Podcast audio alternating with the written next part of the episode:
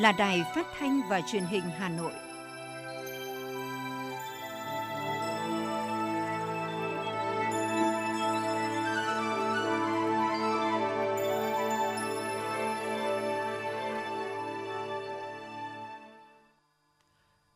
Xin kính chào quý thính giả. Bây giờ là chương trình thời sự của Đài Phát thanh và Truyền hình Hà Nội đang được phát trực tiếp trên sóng FM tần số 90 MHz. Trưa nay thứ bảy, ngày 24 tháng 4 năm 2022 có những nội dung chính sau đây.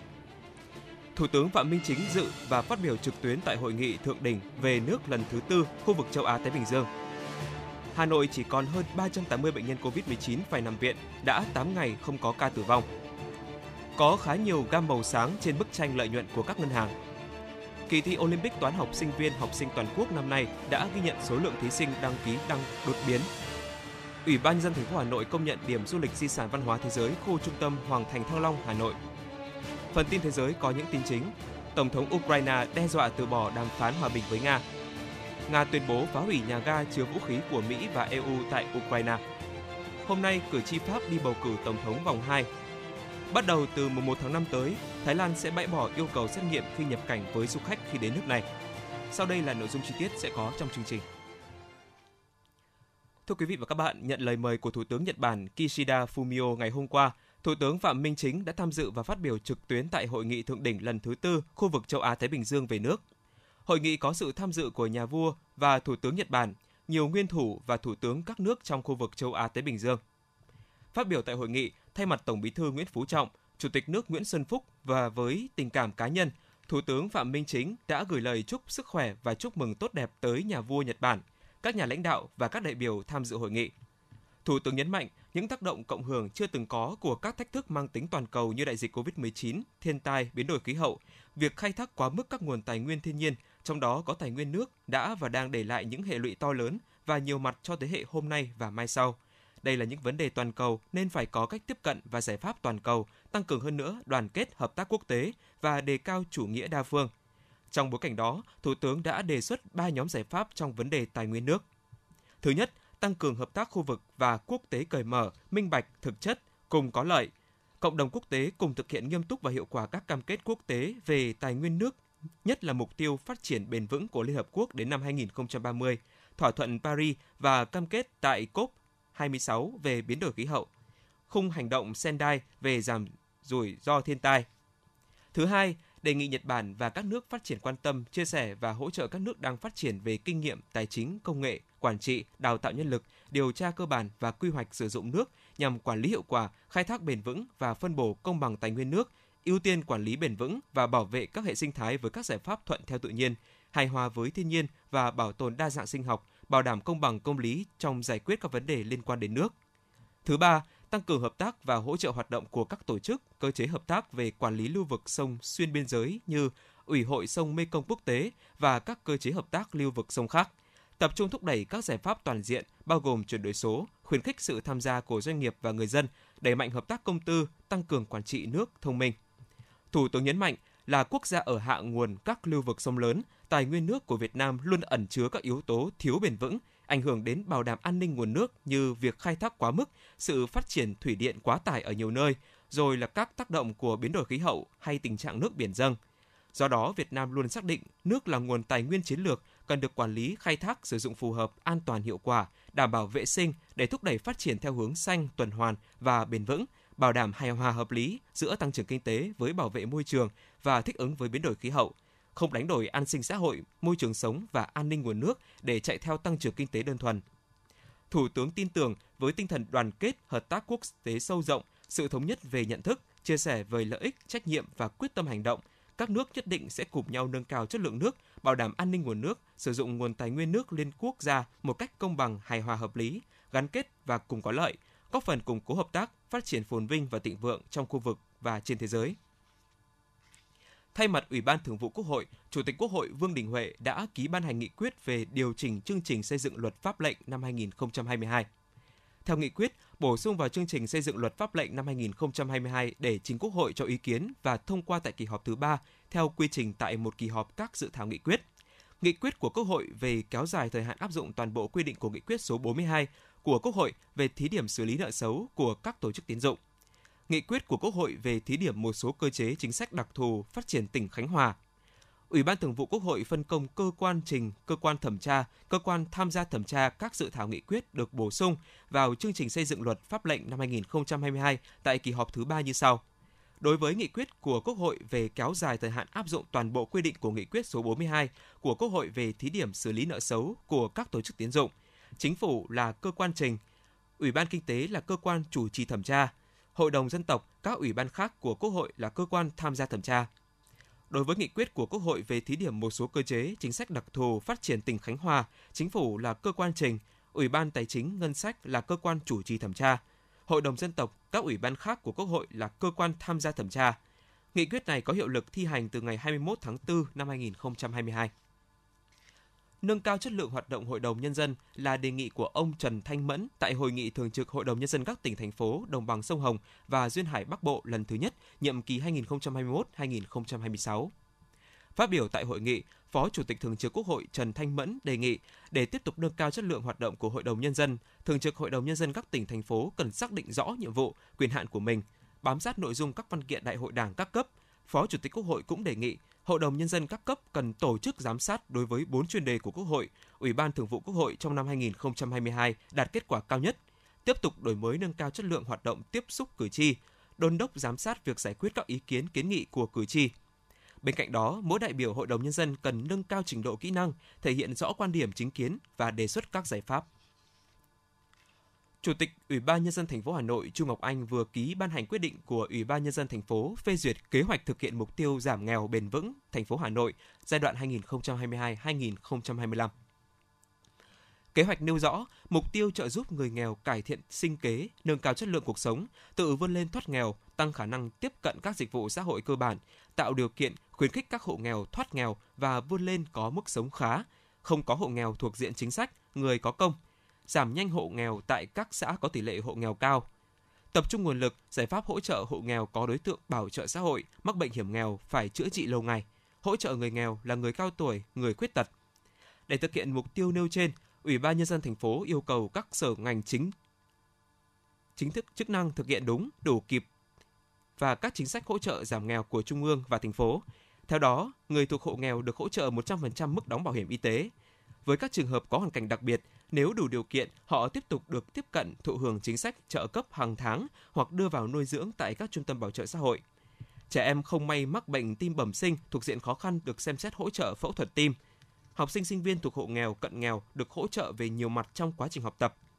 Thông qua nhiều giải pháp hỗ trợ giảm nghèo, Hà Nội phấn đấu mỗi năm giảm 25 tới 30% số hộ nghèo, 10% số hộ cận nghèo, đến cuối năm 2025 cơ bản không còn hộ nghèo theo chuẩn nghèo đa chiều giai đoạn 2022-2025 của thành phố. Tính đến hôm qua, Hà Nội đã trải qua ngày thứ ba liên tiếp ghi nhận dưới 1.000 ca nhiễm COVID-19 mới trong ngày. Đồng thời đã hơn một tuần nay, thành phố không có bệnh nhân tử vong.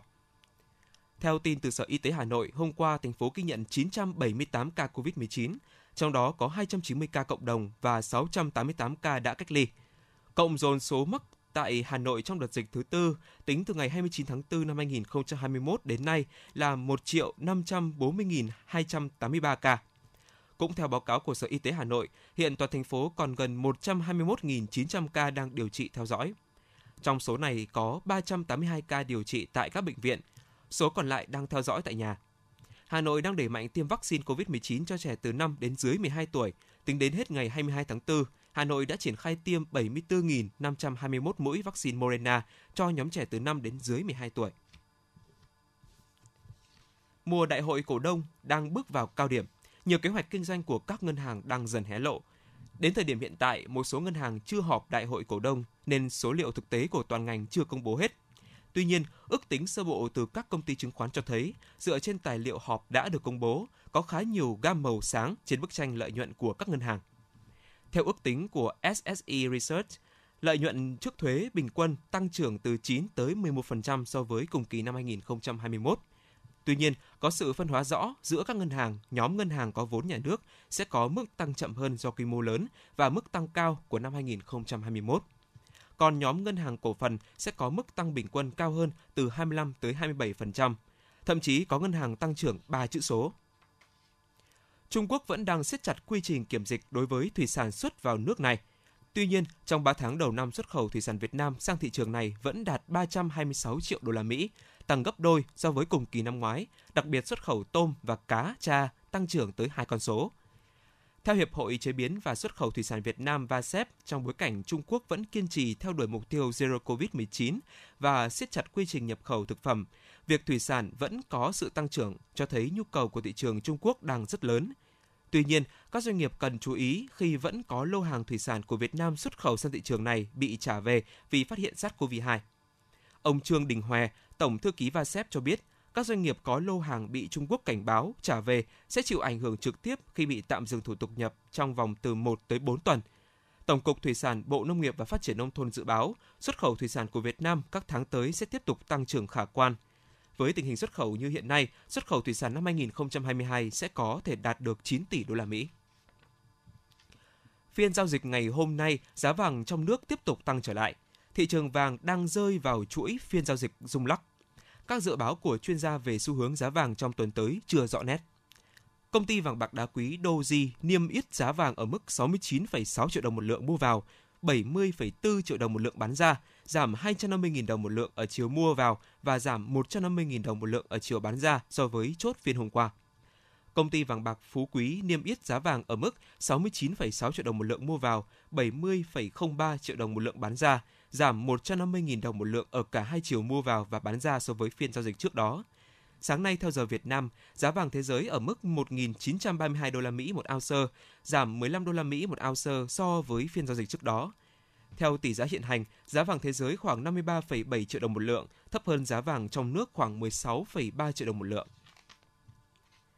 Sau 2 năm phải tạm dừng tổ chức vì dịch COVID-19, kỳ thi Olympic toán học sinh viên học sinh toàn quốc năm nay đã ghi nhận số lượng thí sinh đăng ký tăng đột biến với 804 em thuộc 103 đoàn đến từ 58 trường đại học và 45 trường trung học phổ thông trên khắp cả nước. Giáo sư Ngô Việt Trung, Chủ tịch Hội Toán học Việt Nam cho hay đây là con số kỷ lục, đặc biệt số lượng các trường trung học phổ thông tăng mạnh so với các năm trước – các sinh viên tham dự kỳ thi là những người đang theo học tại các chương trình rất khác nhau như khoa học, công nghệ kỹ thuật, kinh tế, quân sự, nhưng tất cả đều có một điểm chung là mê toán học. Cũng theo giáo sư Ngô Việt Trung, sau 2 năm không thể tổ chức thi do dịch bệnh, ban tổ chức đã quyết định điều chỉnh hình thức thi. Cụ thể, thay vì tập trung thi tại một địa điểm, các trường sẽ tổ chức thi tại chỗ. Ban tổ chức sẽ tiến hành giám sát trực tuyến kết hợp với giám sát trực tiếp tại chỗ. Đại học Khoa học Tự nhiên Đại học Quốc gia Hà Nội là đơn vị chủ trì. Trước khi chính thức diễn ra kỳ thi, ban tổ chức đã tổ chức 4 bài giảng dành cho các bạn học sinh phổ thông. Diễn giả tham gia chuỗi bài giảng đều là những chuyên gia trong lĩnh vực đào tạo học sinh giỏi. Nhờ vậy, các bạn học sinh từ khắp mọi miền Tổ quốc, đặc biệt là các bạn ở các vùng sâu vùng xa cũng có cơ hội được tiếp xúc và trao đổi với các thầy. Chuỗi bài giảng đã mang lại hiệu ứng tích cực đối với các học sinh trung học phổ thông. Theo quy định của Sở Giáo dục và Đào tạo Hà Nội, để bảo đảm công khai minh bạch nghiêm túc trong quá trình tổ chức tuyển sinh đầu cấp, tuyển sinh trẻ mầm non, học sinh lớp 1 và học sinh lớp 6 năm học 2022-2023, các trường mầm non tiểu học và trung học cơ sở trên địa bàn thành phố phải tuân thủ nghiêm túc quy định 3 công khai, bao gồm công khai về cam kết chất lượng giáo dục, công khai các điều kiện bảo đảm chất lượng và công khai về thu chi tài chính. Sở Giáo dục và Đào tạo Hà Nội yêu cầu các đơn vị, nhà trường thông báo công khai tại trường đầy đủ các nội dung này để cha mẹ học sinh và nhân dân trên địa bàn được biết. Bên cạnh đó, các nhà trường còn phải thông báo công khai về tuyến tuyển sinh, chỉ tiêu tuyển sinh và các quy định về độ tuổi, hồ sơ, thời gian tuyển sinh. Theo yêu cầu của Sở Giáo dục và Đào tạo Hà Nội, các trường mầm non tiểu học, trung học cơ sở có trách nhiệm chủ động phối hợp với Ủy ban nhân dân và công an các phường xã thị trấn trong công tác điều tra số trẻ mầm non học sinh trong độ tuổi tuyển sinh trên địa bàn, chủ động xây dựng kế hoạch tuyển sinh năm học 2022-2023, báo cáo Phòng Giáo dục và Đào tạo quận huyện thị xã năm học 2022-2023, các trường mầm non tiểu học, trung học cơ sở tiếp tục duy trì hai hình thức tuyển sinh là trực tuyến và trực tiếp. Thời gian tuyển sinh theo hình thức trực tuyến được áp dụng thống nhất trên địa bàn toàn thành phố từ ngày 1 tháng 7 đến hết ngày 3 tháng 7 năm 2022 đối với tuyển sinh vào lớp 1, từ ngày 4 tháng 7 đến hết ngày 6 tháng 7 năm 2022 tuyển sinh trẻ mầm non 5 tuổi và từ ngày 7 tháng 7 đến hết ngày 9 tháng 7 năm 2022 tuyển sinh vào lớp 6. Thời gian tuyển sinh theo hình thức trực tiếp từ ngày 13 tháng 7 đến hết ngày 18 tháng 7 năm 2022. Bộ Lao động Thương binh và Xã hội cho biết, tháng hành động vì trẻ em năm 2022 diễn ra từ ngày 1 tháng 6 đến 30 tháng 6 với chủ đề chung tay bảo vệ trẻ em hãy lên tiếng phòng chống xâm hại bạo lực trẻ em. Trong khoảng thời gian này, ngành lao động thương binh và xã hội phối hợp với các cơ quan đơn vị chức năng tổ chức nhiều hoạt động ý nghĩa nhằm lan tỏa những thông điệp trẻ em phải được an toàn trong ngôi nhà của mình, roi vọt không làm trẻ nên người, yêu thương mạnh hơn lời quát mắng. Pháp luật nghiêm trị mọi hành vi xâm hại, bạo lực trẻ em. Hãy lên tiếng để ngăn chặn mọi hành vi xâm hại bạo lực trẻ em. Gọi 111 để thông báo, tố giác mọi hành vi xâm hại bạo lực trẻ em. Bộ Lao động Thương binh và Xã hội đề nghị Ủy ban nhân dân các tỉnh thành phố tổ chức các hoạt động trong tháng hành động vì trẻ em tại địa phương phù hợp với tình hình thực tế. Trong đó cần chú ý bảo đảm cho trẻ em có kỳ nghỉ hè an toàn, chủ động huy động nguồn lực hỗ trợ trẻ em có hoàn cảnh đặc biệt, hoàn cảnh khó khăn. Mỗi người dân trong cộng đồng hãy chăm sóc bảo vệ trẻ, lên tiếng trước các trường hợp trẻ bị xâm hại bạo lực hoặc có nguy cơ bị xâm hại bạo lực. Trong quý 1 năm 2022, Hội Liên hiệp Phụ nữ thành phố Hà Nội đã phát động phong trào thi đua trong các cấp hội, thực hiện nhiều mô hình phần việc bảo vệ môi trường, xây dựng nông thôn mới, đô thị văn minh, khai thác các nguồn lực xã hội hóa chăm lo phụ nữ, trẻ em. Cụ thể, các cấp hội đăng ký xây sửa 61 mái ấm tình thương, 130 đoạn đường tuyến phố bích họa, nở hoa kiểu mẫu, hỗ trợ 3.168 hộ phụ nữ nghèo, cận nghèo, hoàn cảnh khó khăn thoát nghèo, nâng cao mức sống, hỗ trợ 300 hội viên phụ nữ khởi sự kinh doanh, khởi nghiệp. Trong tham gia phòng chống dịch COVID-19, các cấp hội đã vận động xã hội hóa hỗ trợ nhân dân, hỗ trợ vật dụng, nhu yếu phẩm với số tiền 13,7 tỷ đồng. Bên cạnh đó, từ các mô hình nuôi lợn nhựa tiết kiệm, hũ gạo tình thương, hội đã thu được 456,7 triệu đồng, 19.699 kg gạo, 2.680 con lợn giống, giúp đỡ 1.366 lượt phụ nữ có hoàn cảnh khó khăn. Vận động 1.136 đám cưới, 1.585 đám tang tổ chức văn minh tiết kiệm. Ngoài ra, hưởng ứng chương trình Mẹ đỡ đầu, các cấp hội đã kết nối huy động nguồn lực đỡ đầu gần 200 trẻ em có hoàn cảnh khó khăn.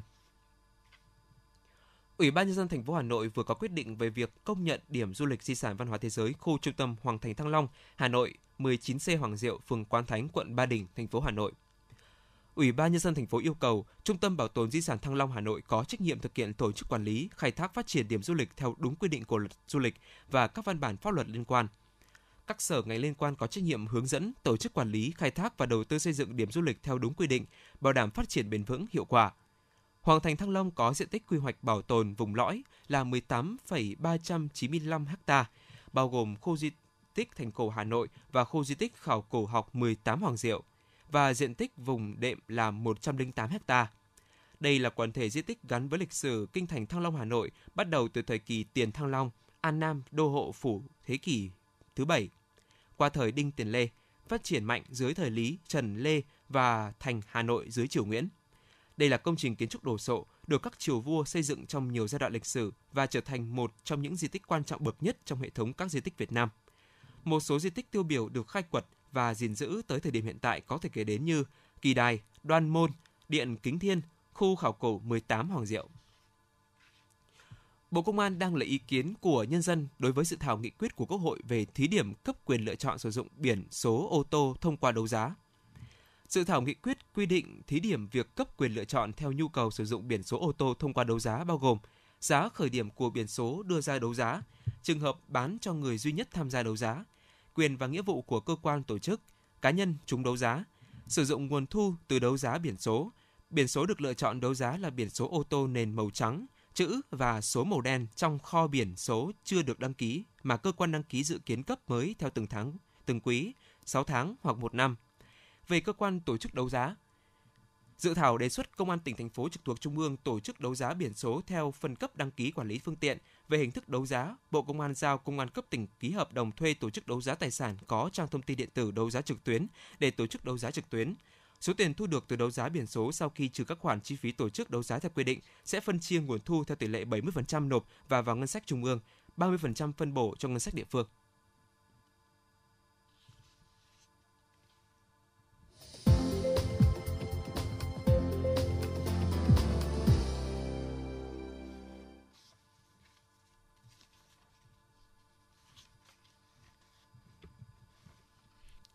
Thưa quý vị và các bạn, sau thời gian dài chịu ảnh hưởng của dịch Covid-19, du lịch Việt Nam đang có sự khởi sắc khi hoạt động du lịch chuẩn bị cho dịp nghỉ lễ 30 tháng 4 và 1 tháng 5 rất sôi động với những chính sách ưu đãi, giảm giá cùng nhiều sản phẩm mới mà các đơn vị tung ra trong dịp này. lượng du khách đặt tour, vé máy bay và khách sạn tăng mạnh. Đây là cơ hội giúp ngành du lịch hy vọng nhanh chóng lấy lại đà tăng trưởng. Điều này đã mang đến niềm vui lớn của những người làm việc trong ngành công nghiệp không khói này. Anh Nguyễn Tiến Luận, hướng dẫn viên du lịch tại Hà Nội những ngày này luôn tất bật với những chuyến đi phục vụ du khách. Càng bận rộn, anh Luận lại càng cảm thấy vui và hạnh phúc vì được trở lại với công việc yêu thích và đam mê. từ đầu tháng giờ thì mình cũng đi tour liên tục cũng ba bốn tour cứ gối đổi nhau cứ về lại đi về lại đi và thức khuya dậy sớm rất là mệt tuy nhiên thì cái niềm vui cái niềm hân hoan khi được trở lại với nghề ấy, nó nó át đi tất cả cái sự mệt mỏi đấy và cái niềm hạnh phúc nó dâng tràn lắm. À, sau cái ba bốn tour mình đi liên tục đấy thì mình có một thời gian khoảng ba bốn ngày mình nghỉ mình tạm nghỉ lại để hồi lại sức ấy. Thì tự nhiên mình thấy nó bâng khuâng lắm trống trải vô cùng luôn. À, mình được quay trở lại với nghề cảm giác như cuộc sống nó tươi đẹp trở lại tất cả mọi thứ nó trở nên ý nghĩa hơn. À, sống sống đúng với lại những cái gì mà mình đã quen từ từ bao nhiêu năm trước rồi đội anh em hướng dẫn viên mình thì cũng có những cái đội nhóm chơi với nhau rồi là cũng chia sẻ các cái lịch tour cho nhau thì thấy rằng là vô cùng là sôi động trên các cái nhóm đấy. Uh, hết ừ, công ty này gọi lịch hướng dẫn đi Hạ Long rồi Sapa rồi uh, rất nhiều nơi cả vào miền Trung Quảng Bình Quảng Trị đi hết rất là rất là nhiều cực kỳ đông luôn. Và thực sự là khi mà du lịch phục hồi và khởi sắc như này thì anh em hướng dẫn viên ừ, hạnh phúc vô cùng luôn. Cũng chung niềm phấn khởi những hướng dẫn viên khác anh Chu Văn Mạnh gần như kiến lịch trình từ nay đến hết kỳ nghỉ lễ 30 tháng 4 và mùng 1 tháng 5, thậm chí cả sang tháng 6. Những hướng dẫn viên như anh Luận và anh Mạnh đều mong muốn dịch bệnh sẽ được đẩy lùi, mọi chuyện thuận buồm xuôi gió để tiếp tục được sống với nghề.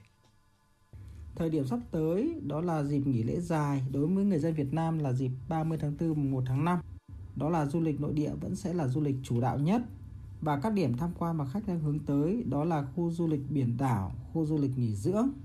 với cá nhân mình thì mong muốn rằng sự ổn định và phục hồi du lịch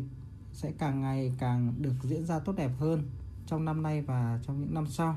để hướng tới là khi Việt Nam của chúng ta mở cửa chúng ta sẽ đón được rất nhiều các du khách từ quốc tế cũng như là điều kiện người Việt Nam của chúng ta được ra du lịch ở nước ngoài.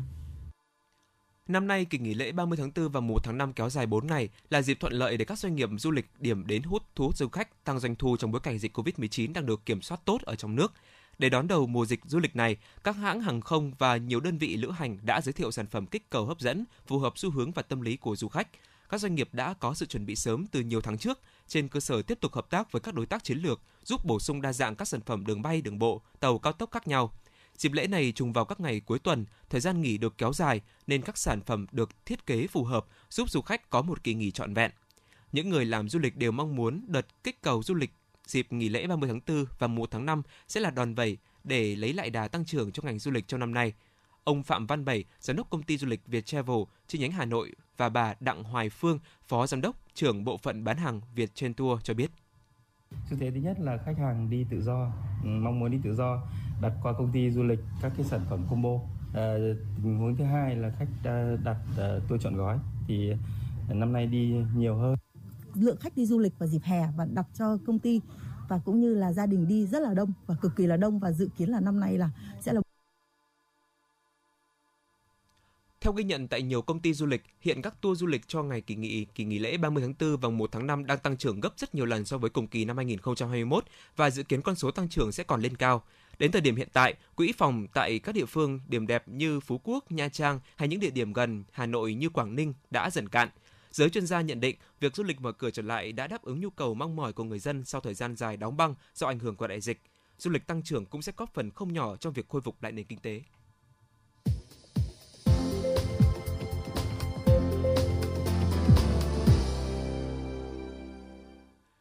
Xin chuyển sang phần tin thế giới. Người phát ngôn đội quân đội Nga, tướng Igor Kanasenkov cho biết, vào chiều 23 tháng 4 giờ địa phương, tên lửa tầm xa có độ chính xác cao đã bắn trúng một nhà ga hậu cần nằm trên một sân bay quân sự gần Odessa, nơi chứa lượng lớn vũ khí của Mỹ và các nước châu Âu mà Ukraine tiếp nhận.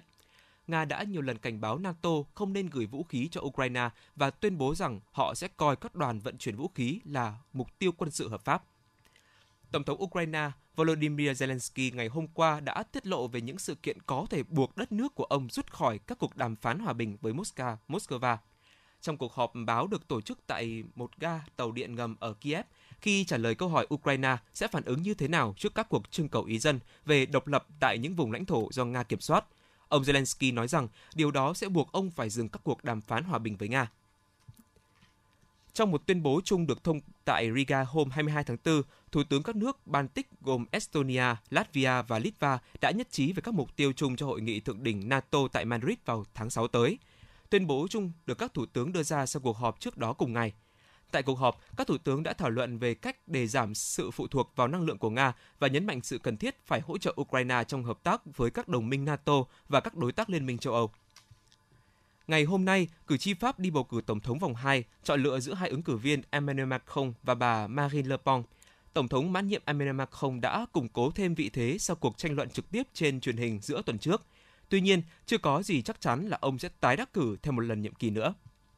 Ngày hôm qua, Ngoại trưởng Nhật Bản Yoshimasa Hayashi và Đại sứ Mỹ tại Nhật Bản Ram Emanuel đã cùng nhau lên tàu sân bay Abraham Lincoln của Hải quân Mỹ sau khi tàu này tham gia tập trận ở vùng biển gần Nhật Bản hồi đầu tháng này. Động thái thể hiện liên minh vững chắc giữa Tokyo và Washington. Nhà chức trách Mỹ đã nâng mức báo động ở khu vực gần trụ sở Quốc hội sau khi một người tự thiêu bên ngoài trụ sở Tòa án tối cao Mỹ hôm 22 tháng 4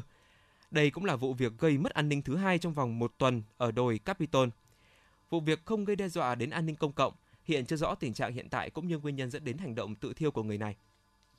Tính đến sáng nay, thế giới ghi nhận 508,74 triệu ca mắc COVID-19 và 6,24 triệu trường hợp tử vong. Diễn biến nổi bật nhất trong bức tranh về tình hình dịch COVID-19 ngày 23 tháng 4 là New Zealand phát hiện ca đầu tiên nhiễm biến thể XE, kết hợp của hai dòng phụ BA1 và BA2 của biến thể Omicron –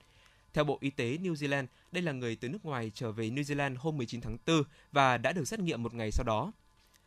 Bắt đầu từ 1 tháng 5 tới, Thái Lan sẽ bãi bỏ yêu cầu xét nghiệm khi nhập cảnh với du khách khi đến nước này. Điều này đồng nghĩa đi du lịch Thái Lan sẽ không cần xét nghiệm cả trước khi đi khởi hành cũng như sau khi nhập cảnh. Yêu cầu về mức chi trả bảo hiểm du lịch sẽ giảm một nửa từ 20.000 đô la Mỹ còn 10.000 đô la Mỹ. Để nhập cảnh, du khách chỉ cần hoàn tất các giấy tờ yêu cầu trên hệ thống đăng ký nhập cảnh trực tuyến Thái Lan Pass hệ thống này sẽ yêu cầu nộp giấy chứng nhận tiêm chủng và chứng nhận bảo hiểm.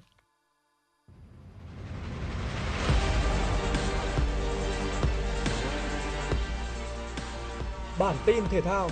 Bản tin thể thao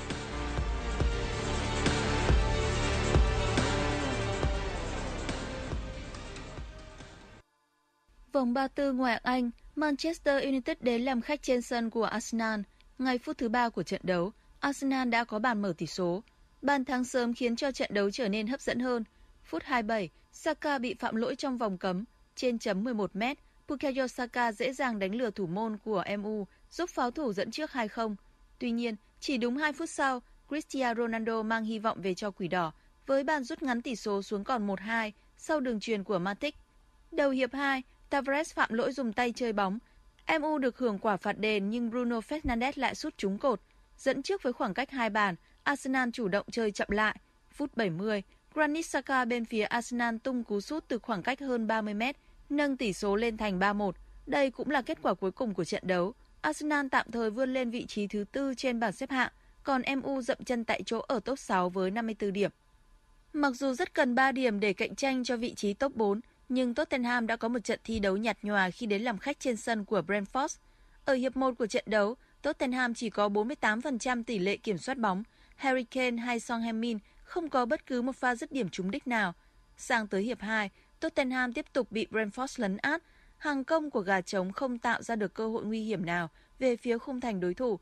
Kết thúc 90 phút thi đấu, hai đội hòa nhau với tỷ số 0-0. Với kết quả này, Tottenham dậm chân ở vị trí thứ 5 trên bảng xếp hạng ngoại hạng Anh. Thầy cho huấn luyện viên Conte còn kém Arsenal 2 điểm trong khi mùa giải còn 5 vòng.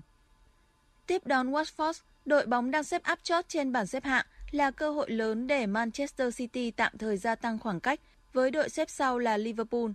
Ngay phút thứ tư, Gabriel Jesus đã tận dụng đường căng ngang của Zinchenko mở tỷ số cho Man City. Đến phút 23, tỷ số đã là 2-0 cho Man và người ghi bàn tiếp tục là Jesus. Sang hiệp 2, ngay phút 46, Jesus đã kiếm về quả penalty và tự mình thực hiện thành công. Tới phút 53, cầu thủ người Brazil hoàn tất bàn thắng thứ tư cho riêng mình – Xen giữa các bàn thắng của Jesus là bàn danh dự của Watford do công của Camara ở phút 28 và siêu phẩm xuất xa của Rodri ở phút 34. Chiến thắng 5-1 của Man City giúp đội bóng này tiếp tục giữ vững vị trí đầu bảng, tạm hơn Liverpool 4 điểm.